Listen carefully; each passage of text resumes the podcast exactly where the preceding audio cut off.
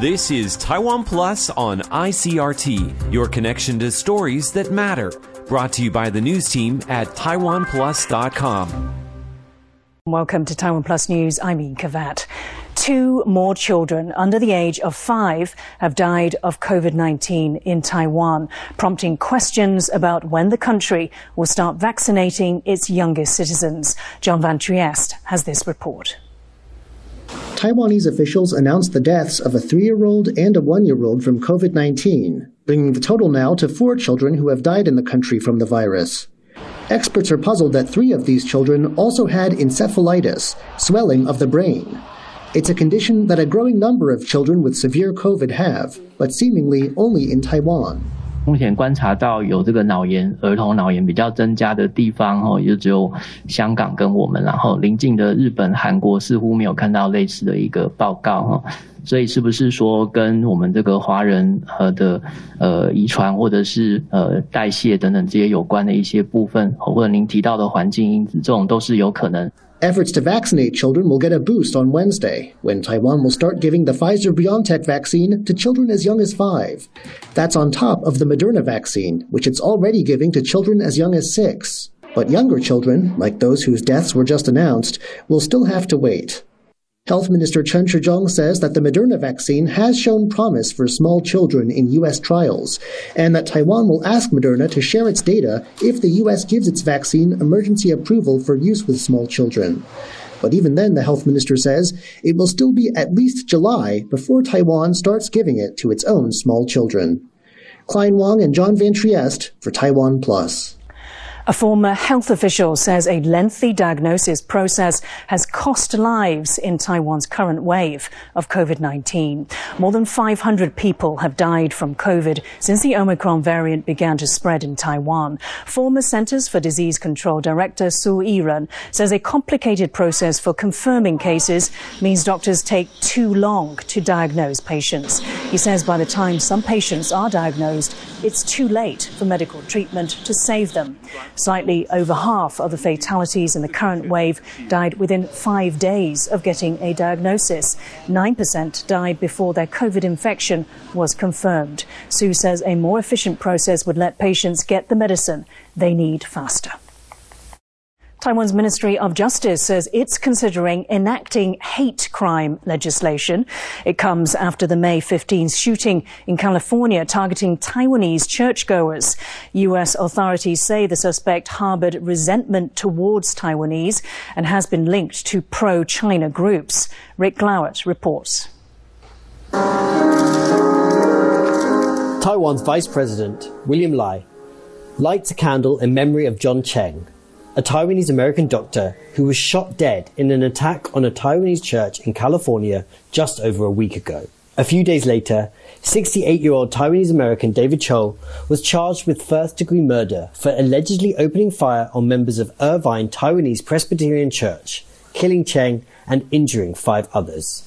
Authorities say they found handwritten notes by Chou expressing hatred of Taiwan. And he has been linked to groups promoting a Chinese takeover of Taiwan. China's ruling Communist Party sees Taiwan as part of its territory and has ramped up threats to take the island by force. Taiwan has deep historical and cultural links to China, but how it defines the current relationship is at the root of many political and social divisions in the country. The California church shooting has rattled Taiwanese Americans at home and abroad.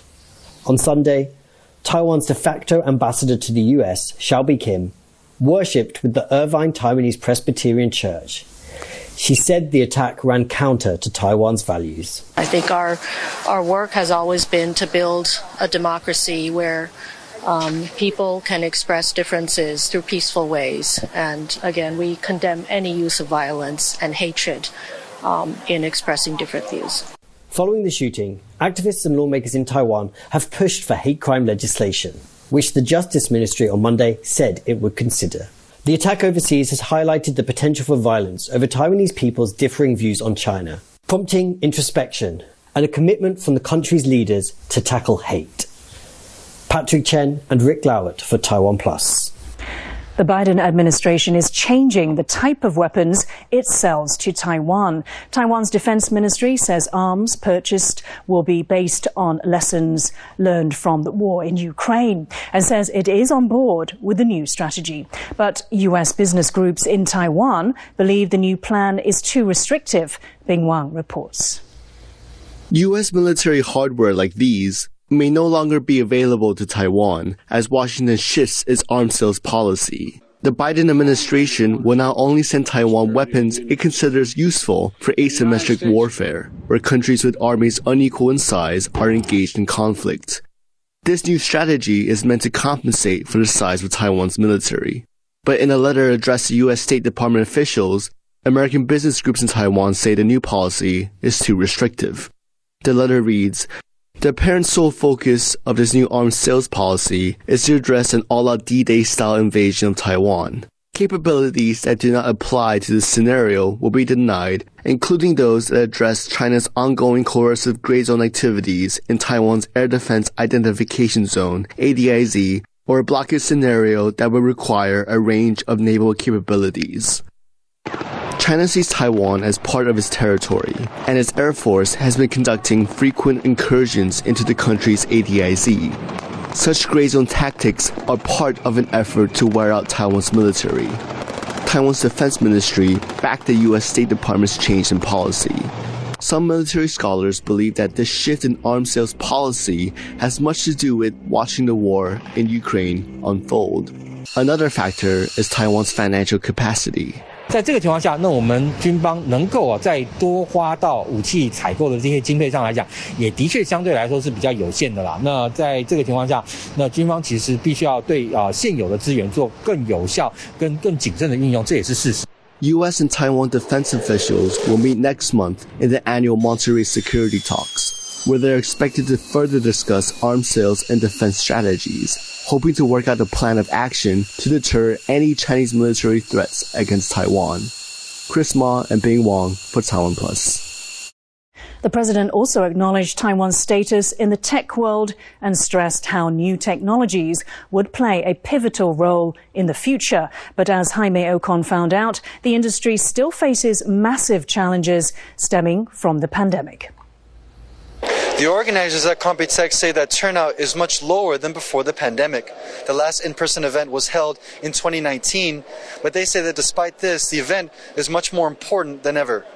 Experts here say that the pandemic has pushed many people to turn digital. So the demand for computers, tablets, and more specifically, the parts that make up those devices have skyrocketed. But there's a major hitch supply chain issues. Getting the parts you need to make a computer or electronic product has become a huge challenge over the past couple of years. One of the main reasons is the pandemic. Taiwan's economic minister Wang Meihua told the crowds here about the challenges affecting the industry on a national level. Organizers here said that they're also trying to adapt to the challenges posed by travel restrictions. This year, a lot of the participants will be joining online. Along with building relationships, many of the people and the companies here said they are looking to recover from the loss of business caused by COVID 19. But they say the pandemic has also given them opportunity to develop technology. For instance, remote working has become a way of life. So many companies here are looking to the metaverse.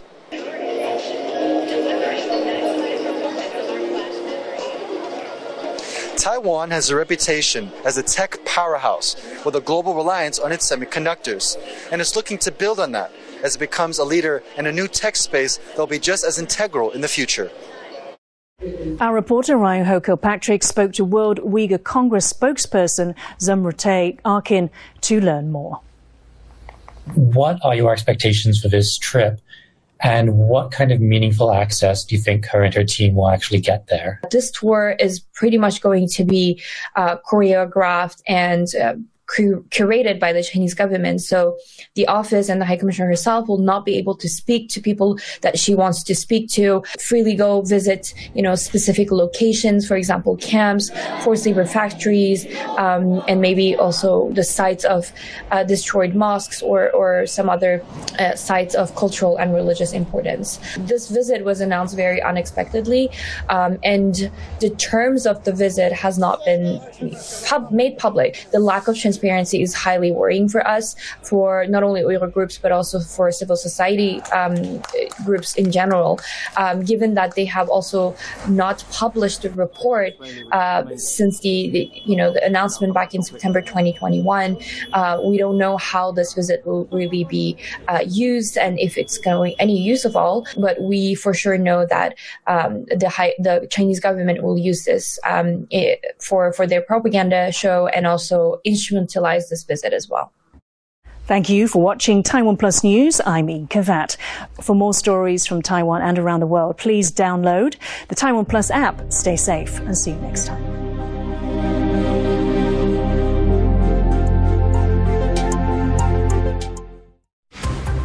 Thanks for listening to Taiwan Plus on ICRT. For more great stories from Taiwan and around the world, visit taiwanplus.com.